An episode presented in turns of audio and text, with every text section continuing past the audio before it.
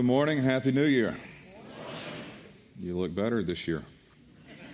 It's amazing how you've improved. It's good to see you. Thank you so much for being with us this weekend. We're also glad to have David and Cindy Sharpless. They're missionaries to Honduras. They're out of Bay Community Church. Would you guys stand? Let's give these guys a big hand. Thank you for what you do in Honduras. Thank you. If you have your device or your Bible, you can turn to the book of Exodus. I'll start there, chapter 17. I'll end over in New Testament in Mark 1. Uh, the Awakening series we started the last weekend of 2014. If you missed that, you can go online and pick it up. And we asked the question, Who are we? Awakening to who we are as a church. Uh, in this message, the first weekend of 2015, we're going to be reminded of what we have, but we're too busy to use. If we had to take a test today, all of us, uh, and be graded on our prayer life, very few of us would get an A plus. And if you think you would get an A plus, you probably need to be forgiven for lying. and, but none of us would say prayer is not important. Nobody would say, oh, it's not a big deal. But yet, if we look at our actions and how we allocate our time, you think we don't think prayer is important because none of us spend enough time in prayer if we could only grasp the things that we wrestle with in our daily lives, that they're significantly linked to our times in prayer, then we would realize then that we are too busy not to pray. We have to learn how to make prayer a regular part of our lives. Prayer has a direct and immediate impact on the battle of life. Now, let me share with you a story that Moses God told Moses to write this down. Moses is the first guy to write in the Bible, the first five books.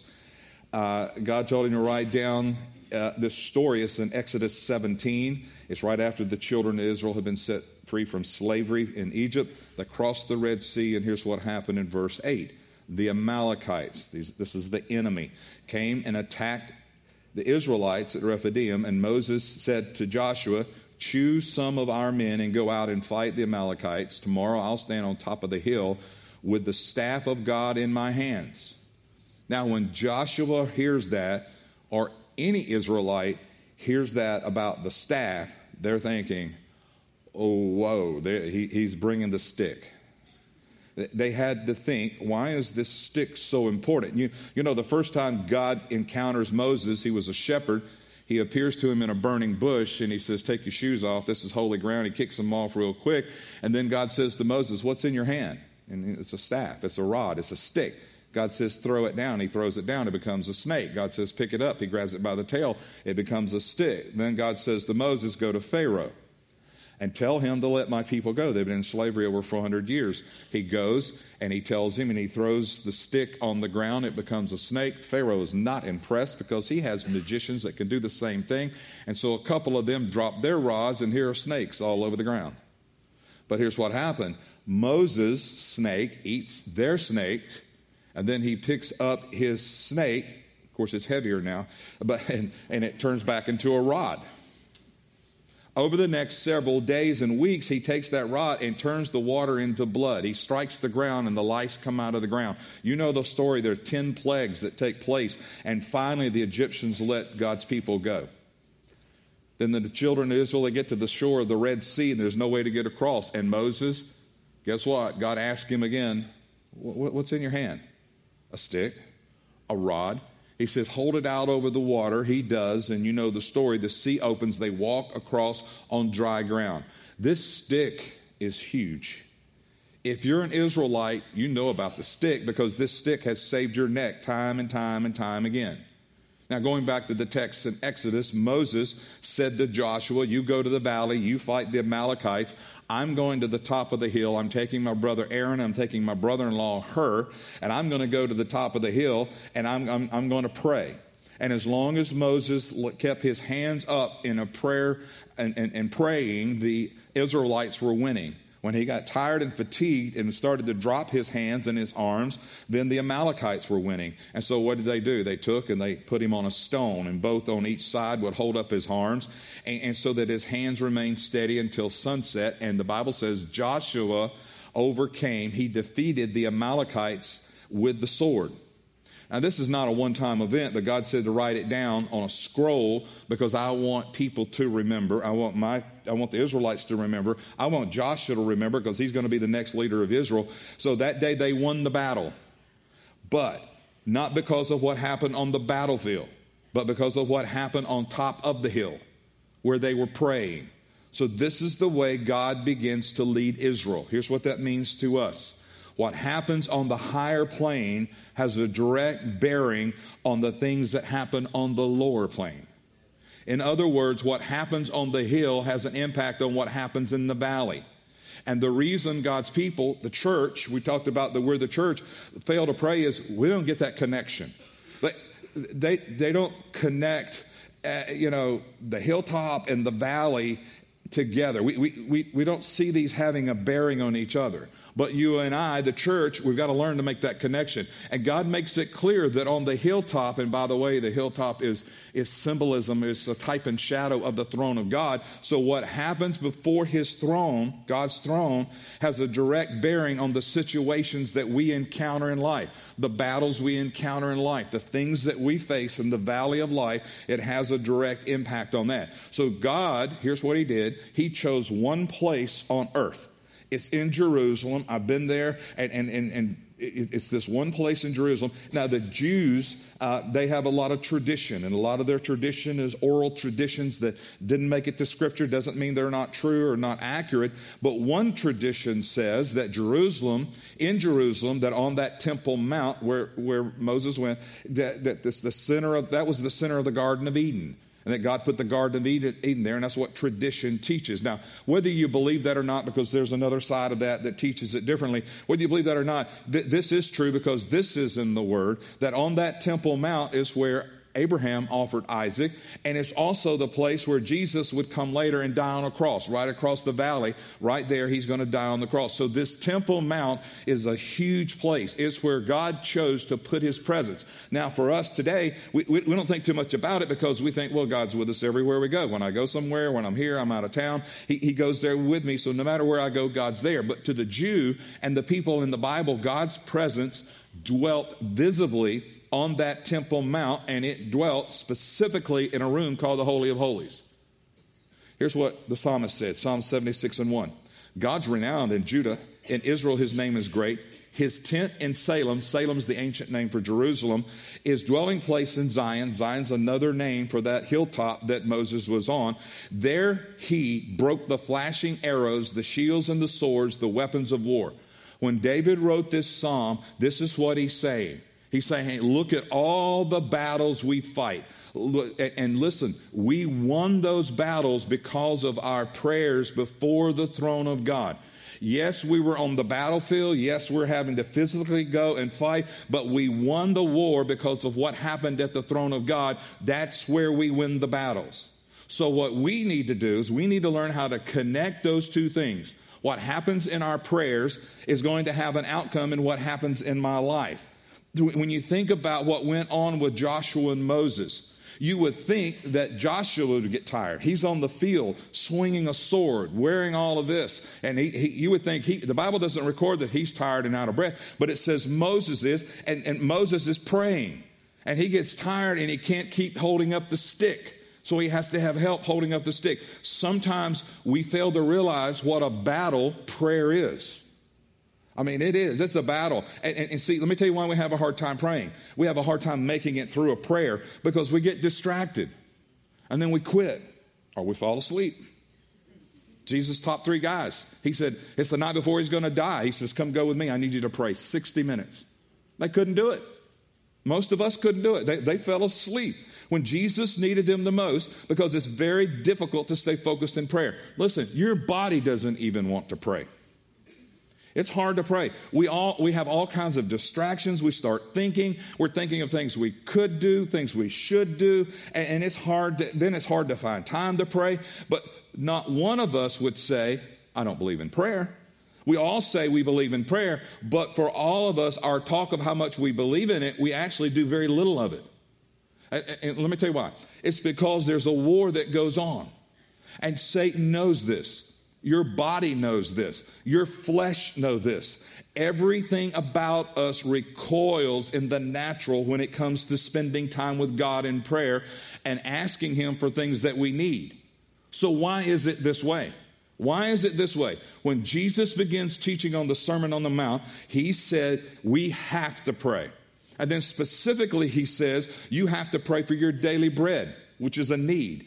Now, I, I, don't get that. I do not understand that because my kids never had to ask me for their needs.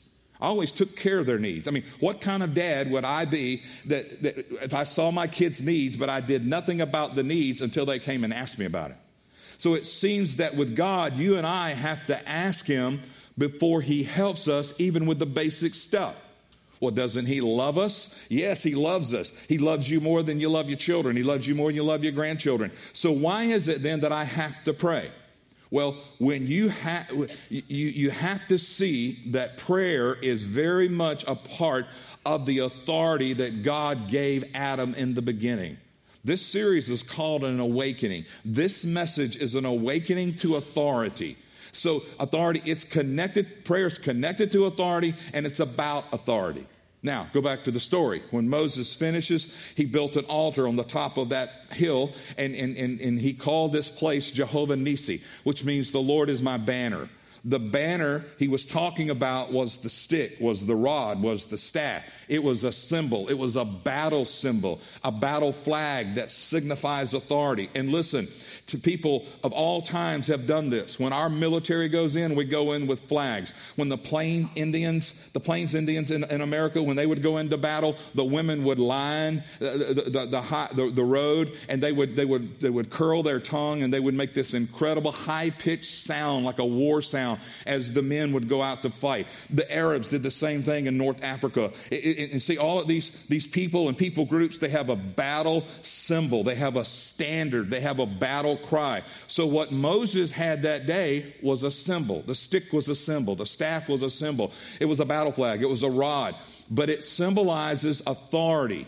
And it was more than a symbol because, in biblical terms, all symbols point to something much more powerful. And, and, and, see, all nations and tribes around the world, they have their symbols. And, and, but when it concerns the Bible, the symbols are ordained of God.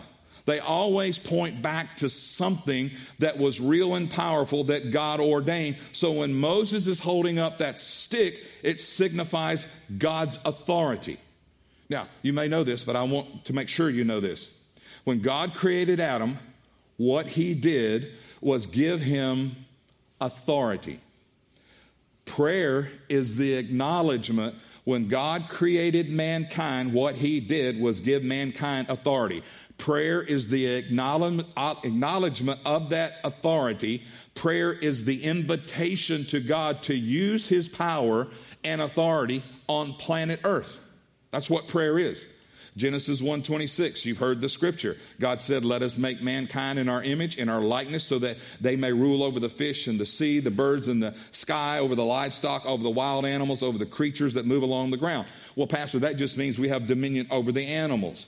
Well, Psalms 8 and 4 says, What is man that you're mindful of him, and the Son of Man that you visit him? For you have made him a little lower than the angels, talking about mankind. You, you have crowned him with glory and honor. You have made him to have dominion over the works of your hands, God, and you have put all things under his feet. So the Bible says when God created Adam, he put everything he made into Adam's hands. So let me, let me ask you this. If things can die today, and they can, and if Adam is the one who let death and sin in by, because of his sin in the Garden of Eden, he let it in the world, then does it not stand to reason that the thing that dies was once under the dominion of Adam? Yes, everything was under his dominion. The trees, the animals, people, all of it's under the control of man. And when God created man, he respected man. He, he, he, respected, he put this authority in him, he gave him respect. And so here, here's what happens Tradition says that when Adam was created, he was probably, it was probably the body of a 20 year old. So here he is, he's a full grown man, and God, he, he, Adam, he told Adam, before Eve gets here, he told Adam what he has to do and, and what his authority is and all the power he has that he possesses to stop this, do this, and take care of this, and, and, and, and manage and keep the, keep the garden and all these things.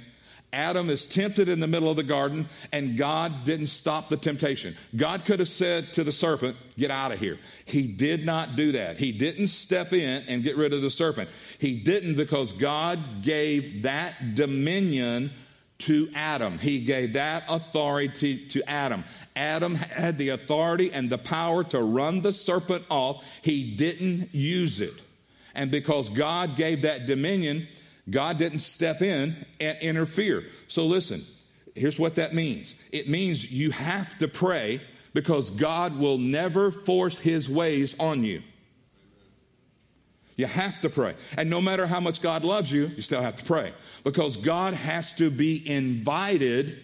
And the reason he has to be invited into your valley, into your situations and your challenges, is because he gave dominion to people on earth. He created dominion for people on planet Earth. So when the scripture we just read asks the question, What is man that you're mindful of him, or the Son of Man that you visit him? This points out this dominion extends to mankind and to the Son of Man, who's Jesus. Now, Jesus claims his, this authority, and Jesus said, I am the Son of Man. In fact, he says it 81 times I'm the Son of Man. Now, there's been a debate going on for centuries about is Jesus the Son of God? And some say, well, I don't know if he's the Son of God. He was a good man. He was a teacher. He was a prophet. He was this and this.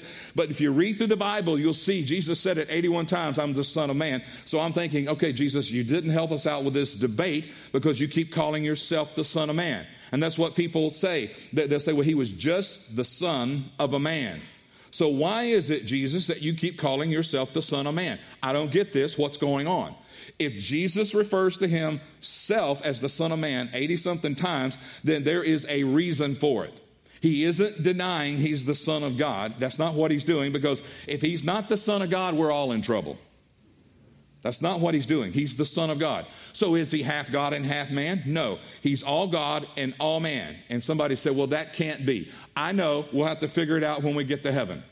There are just some things we're not going to figure out here, so you're wasting your brain energy doing that. It's like, how can the three gods be one God in the Trinity? How can that happen? I don't know. We'll, we'll, we'll get those questions answered when we get to heaven. But Jesus was all God, all man at the same time. He came here to earth. Stay with me. Watch where I'm going. He came here born of a virgin.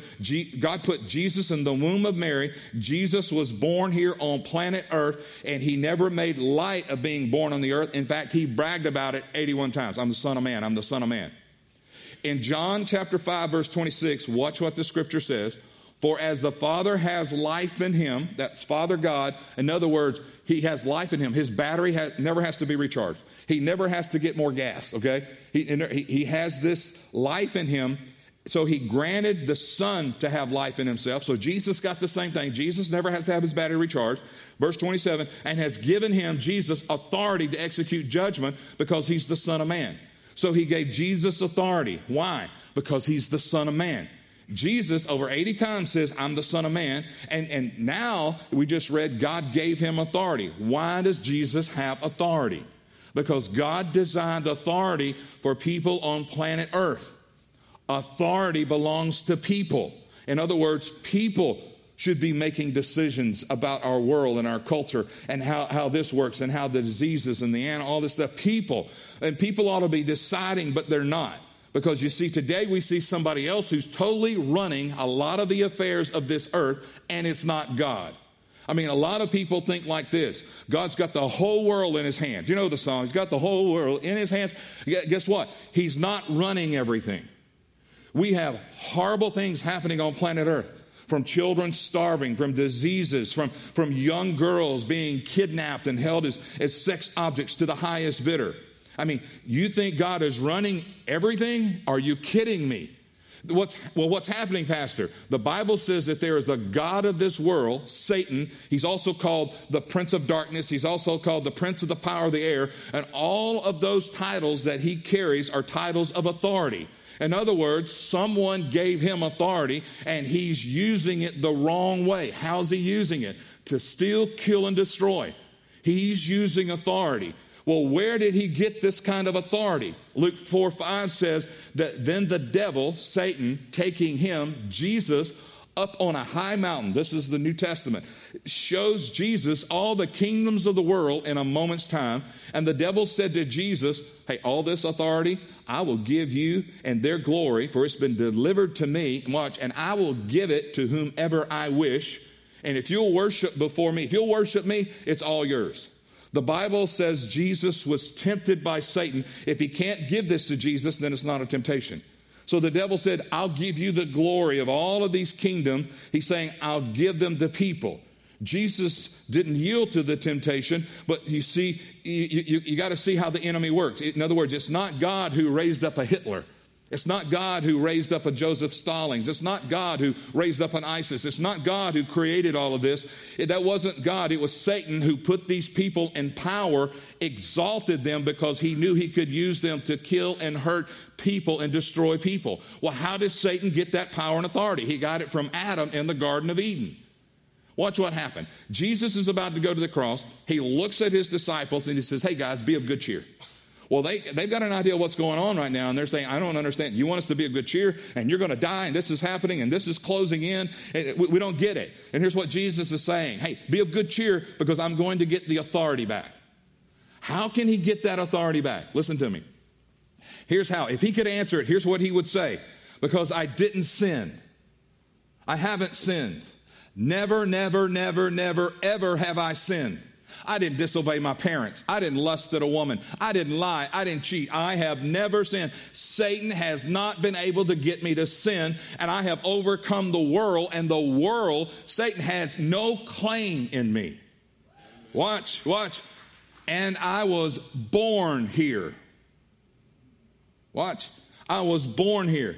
I am the Son of Man. I belong here. I was born here. In other words, I have authority. I have not sinned, and I was born here, and I have authority. Remember, authority belongs to those who live on planet Earth and that were born here. God gave authority to man. That's why Jesus, that's one reason Jesus had to come to the earth to be born here because the authority was given to people on planet earth and he wasn't given to demons and it wasn't given to Satan. Authority was meant for mankind. So Jesus comes to planet Earth. He's tempted. He completely resisted. And, and, and it, it, it, the, the, he's, he's the, the first Adam walked for a season with no sin, then he fell. But he's the second Adam, and he, and he didn't fail. He didn't sin. He came to get authority back. And that's why he calls himself the Son of Man. Wait, though. You know the story. He goes to the cross, he dies on the cross to get back that authority for us. But Satan doesn't know everything that's going on. He, he doesn't know everything. But he starts picking up pieces. He starts seeing some things that happen. They're in the New Testament. In Mark chapter 1, verse 23, it says that there, there was a man in the synagogue, man in church with an unclean spirit. This unclean spirit cries out, Let us alone. But Jesus is there teaching. What are we to do with you? Jesus of Nazareth, did you come to destroy us? I know who you are, the Holy One of God. Jesus rebuked him. In other words, he, closed his mouth. You, you, you be quiet. He, rebuked him. Be quiet. Come out of him. The unclean spirit, after he convulsed him, he cried out with a loud voice, and that spirit came out and left. The, the people in the church, they're all amazed. So they're questioning among themselves what is this? This is a new doctrine. What authority he commands even the unclean spirits and they obey. Those unclean spirits, they go back to Satan and they report. Hey, listen, we, we've just cast out of this guy. Hey, there's something going on right here. We, you know, and, and so Satan's starting to pick all this, uh, this up. And later on in verse 31, uh, verse 34, he said that the scripture says that he healed many who were sick with various diseases and cast out many demons and did not allow the demons to speak because they knew him.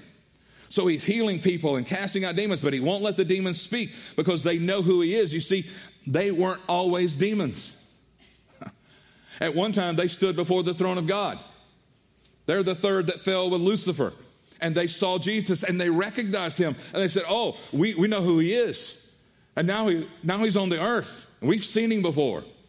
And so you see, every time the demons saw Jesus, they would call him the Son of the Most High. His enemies on earth, they, they, they, wouldn't call him the Son of God. They wanted to kill him because he called himself the Son of God. But here you have the demons who say, You're the Son of God. The religious leaders wouldn't say it. And so, why would the demons admit to the fact that Jesus is the Son of God?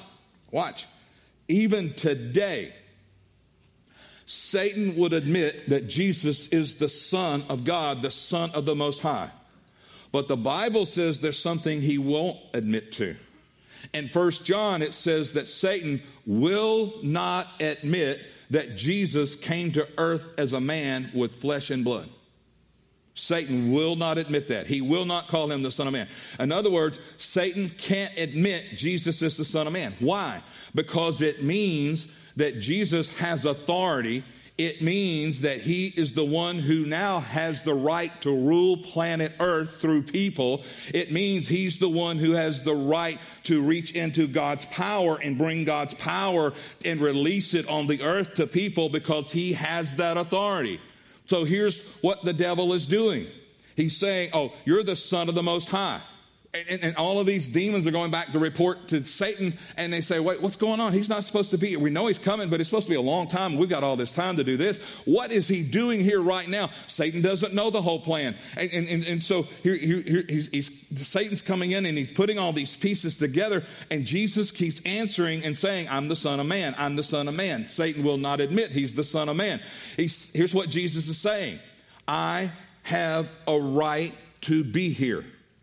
I was born here. Watch. Satan, you don't have a right to be here. You weren't born here. There's not one demon that has a birth certificate from planet Earth. They're here illegally. They're not here with the proper authority. The authority has been taken from them. And listen, you notice how crazy we are right now and obsessed with movies and, and TV shows with darkness and creatures, and they're all portrayed as evil. Well, they got that part right because if it comes from somewhere besides earth, it is demonic. And Jesus said, I'm the Son of Man. He got the authority back and he won, he won it back and he shares it with us. So, how do you get it? So, watch. Two ways. This is how you get it. It's just, it's that simple. Are, are you with me? Are you breathing? Mobile, are you with me? Foley, are you with me? So, so listen, here's how you get that authority. He got it so he could share it with us. So, number one, in order to have authority, you have to be born on planet Earth. How many of you were born on planet Earth? Let me do it this way. How many of you were not born on planet Earth? I've had a few aliens in the services. Yeah, you got to watch those guys. So, you, you, in order to have authority, you have to be born here. I, I think that covers all of us. Number two, in order to have authority, your sin problem has to be taken care of. See, that's why Adam lost the authority. He had a sin problem. He sinned. So your sin problem is it taken care of? And, and, listen, it's easy to take care of it because of what Christ did on the cross. He'll forgive your sins. You have to ask Him. You have to, you have to repent and say, will you, will you forgive me my sins? But then they're no longer a problem with God. So if you're born here and if your sin problem is fixed, if you're born here and you're born again, guess what? You have authority. You, watch, you have authority that God designed for mankind to live on this earth. What you see, you have to understand that so that when you lift up the stick of authority, you have to understand. But you see, a lot of us have put the stick down. We, we, we don't even think about the rod. We don't even think about the authority that, that God gave you, gives you when you pray. We, we don't see that. But when you realize because you're born on this planet and your sins taken care of because of Christ, when you lift up that rod of authority, when you lift up that symbol, when you lift up that flag, and you're going into spiritual warfare, you have to understand you're doing what Moses did on top of that hill. And let me tell you this, because a lot of times we don't pray because we, we, don't think we're worthy to pray. Do you know that when you go, two things. When you go to pray, if you go to the Lord's Prayer, Our Father, when you say, our, if you're born again, you say, Our Father, you have an immediate audience with God Almighty. And let me tell you this when you get that audience, you're a VIP. You're not a nobody. You're not somebody trying to work in and crawl in on your hands and knees on glass. No, sir. You are somebody. You are in a standing there. You're somebody. All of heaven, God knows your name. The angels come to attention. And then all of heaven's resources are ready to move on your behalf. Why? Because of the authority that you have opened yourself up to. And you see, that, that's why Satan doesn't want us to pray. That's why he doesn't, that's why he wants to tell us we're too busy because he wants you to keep thinking you're powerless. Well, I'm just going to get by. I'm just going to get through this. We'll, we'll get through this marriage problem. We'll get through this financial problem. We'll get through this health problem. We'll just get through. We'll, we'll just, we'll just get through. Then you think you're powerless. And he also wants you to think you have no influence. I've had Christians say to me, what will be, will be. You know what that means? That means you think you have no influence with God Almighty who created you and gave you authority. Because when you realize that you have influence, you can speak to those things that are not. You can say to those things that are coming against you through the authority of Jesus Christ. You can say to those things, and guess what? God's power is going to move against them. Listen, we, we're natural people. God is spiritual. And, and, and what we do is we invite him to come and put his spiritual on our natural settings, our natural challenges. And what do we do? We wear ourselves out on the battlefield. We're trying to do it ourselves. We leave prayer as a last resort. We leave prayer when all hell's broken loose. We don't turn to prayer. And God is saying, He's sitting on the edge of His seat on His throne saying, if you will just lift up the stick, and He may have to do to you, this is what I'm doing for you you this weekend. This is what the Lord told me to do. Because un- understand, there's nothing new in the scriptures, but sometimes we have to be reminded. And the reminder is to you hey, what's that in your hand? Hey, what is that stick? Hey, pick up that stick. Hey, pick up that rod of authority. You're my child. You're my daughter. I died for you. You have authority. You just need to come to me. And when you do, I will take care of those things that you can't take care of in the natural.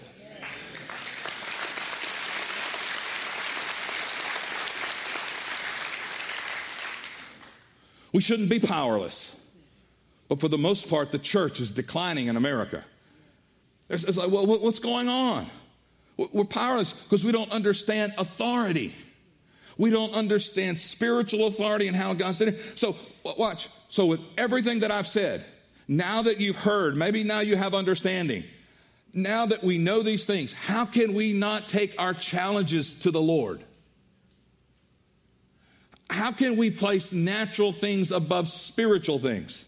How can we just keep putting the natural hand to it? Just keep on the battlefield with a sword and we keep fighting that enemy that comes against my house, comes against my blood, comes against my marriage, comes against. Why do I keep trying to do it in the natural now that I know, no, I've got to get the spiritual involved? How can we ever feel unimportant or insignificant again? Because I'm telling you, He knows your name. He knew you before you were born. And by the way, when you get to heaven, He's got a new name for you. He loves you. He sent his son to die for you, and you are not insignificant and you are not powerless, but you have to pick up the stick and you have to offer it unto the Lord. You have to go on that hilltop. You have to go to the throne of God and talk to him. And when you do, you have just invited him into your life and into your valley, into your situation. And guess what? He will show up. And when he shows up, everything changes. Yeah.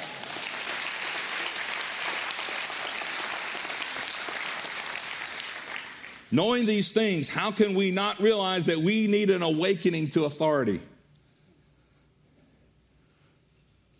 That's why the scripture says, If my people who are called by my name will humble themselves and pray and seek my face and turn from their wicked ways, I, I will hear from heaven and forgive their sins and heal their land. The next verse says, And my eyes will be open and my ears attentive to the prayer made in this place. When we do that, God's eyes and his ears are attentive to you and your place and your home and your family. His, the, the creator of the universe, God Almighty, his eyes and ears are honed in on you when you lift up that stick and that rod. Listen, you're not powerless. And many of you have children, you have family members, you have friends that don't know the Lord. I, I ask you going into this year to, to, we're going on a Daniel fast starting tomorrow, 21 days, and you can check that out on our website. But I ask you to make a prayer list of the top 10 and list everything, but leave number 10 and put five people in that slot. Listen, we declared next this year is the year of salvation. People come into the Lord. It won't happen unless we pray. It, it just won't happen. But when we pray, it'll happen. And you let God do what God does. Listen, you, you came to the Lord because somebody was praying for you. Somebody was praying for you. You came to the Lord because of somebody's prayer. I'm telling you, it's time for us to pick up the stick, church. It's time for us to pick up the stick. Let's quit looking at the negative. Let's quit focusing on the negative. Let's pick up the stick and focus on the authority of God and walk in it and live in it and watch God change our house and our family. Amen? Amen? Lord, thank you so much for giving us authority. And may we take that authority and operate in it as you instruct us. So that the enemy that comes and we do battle, that Lord, we know the battle is won because of what takes place on the hilltop, because of the prayers, not because of our energy, not because of our intelligence, not because we work harder and harder and put our hands on it and swing the sword more. No, the battle is won because of you. The battle belongs to you. Thank you as we go into this new year that you reminded us what's that in your hand, Faith Community? What's that in your hand, sir? Mother, what's that in your hand? It's a stick, it's a rod, it's a staff. Lift it up and invite me in to your warfare, and I will rule and reign in your life. Thank you, Jesus. And everybody said, Amen.